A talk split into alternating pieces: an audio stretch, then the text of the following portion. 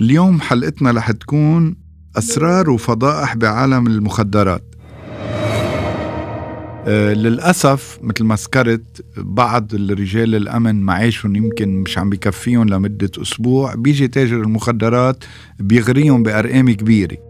مش معناتها ننسى القسم اليمين وننسى الحلف الحلفه ليحمي بلاده.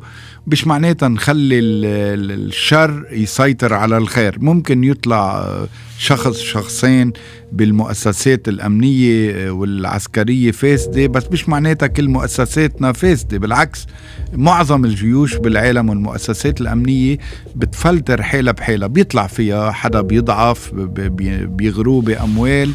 بس نحن كمجتمعاتنا بالفترة الأخيرة شهدنا عدة آه، آه، مواضيع آه، فضائح ما كنا نشوفها قبل. يعني عم نشوف تجار المخدرات عم بيستغلوا هالضيقة الاجتماعية للبعض اللي عم بيعيشها اللي كان رجل قانون يا رجل أمن يا مسؤول بالمجتمع يا رجل دين يا رجل علم. هودي الأشخاص مش لازم يكونوا متورطين بالمخدرات. هودي أشخاص ركيزة المجتمع عليهم. هودي أشخاص آه، بينبنى المجتمع من خلالهم.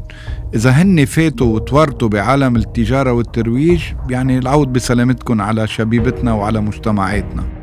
مش رح سمي آه، فضائح آه، بالجملة. إذا بنرجع هلأ بنعمل search على جوجل بنكتب كل بلد ببلده.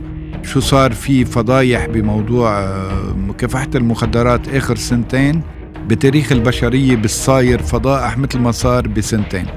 ما عاد مسموح وهيدا الشخص لازم تكون عقوبته ثلاث أربع مرات زيادة عن غيره لأن أنت مسؤول عن مواجهة هيدي الآفة. ممنوع تكون متورط فيها أنت بتتحمل مسؤولية لبل أكثر من تتحمل مسؤولية لأنه أنت تأمنا لك على حياة أولادنا.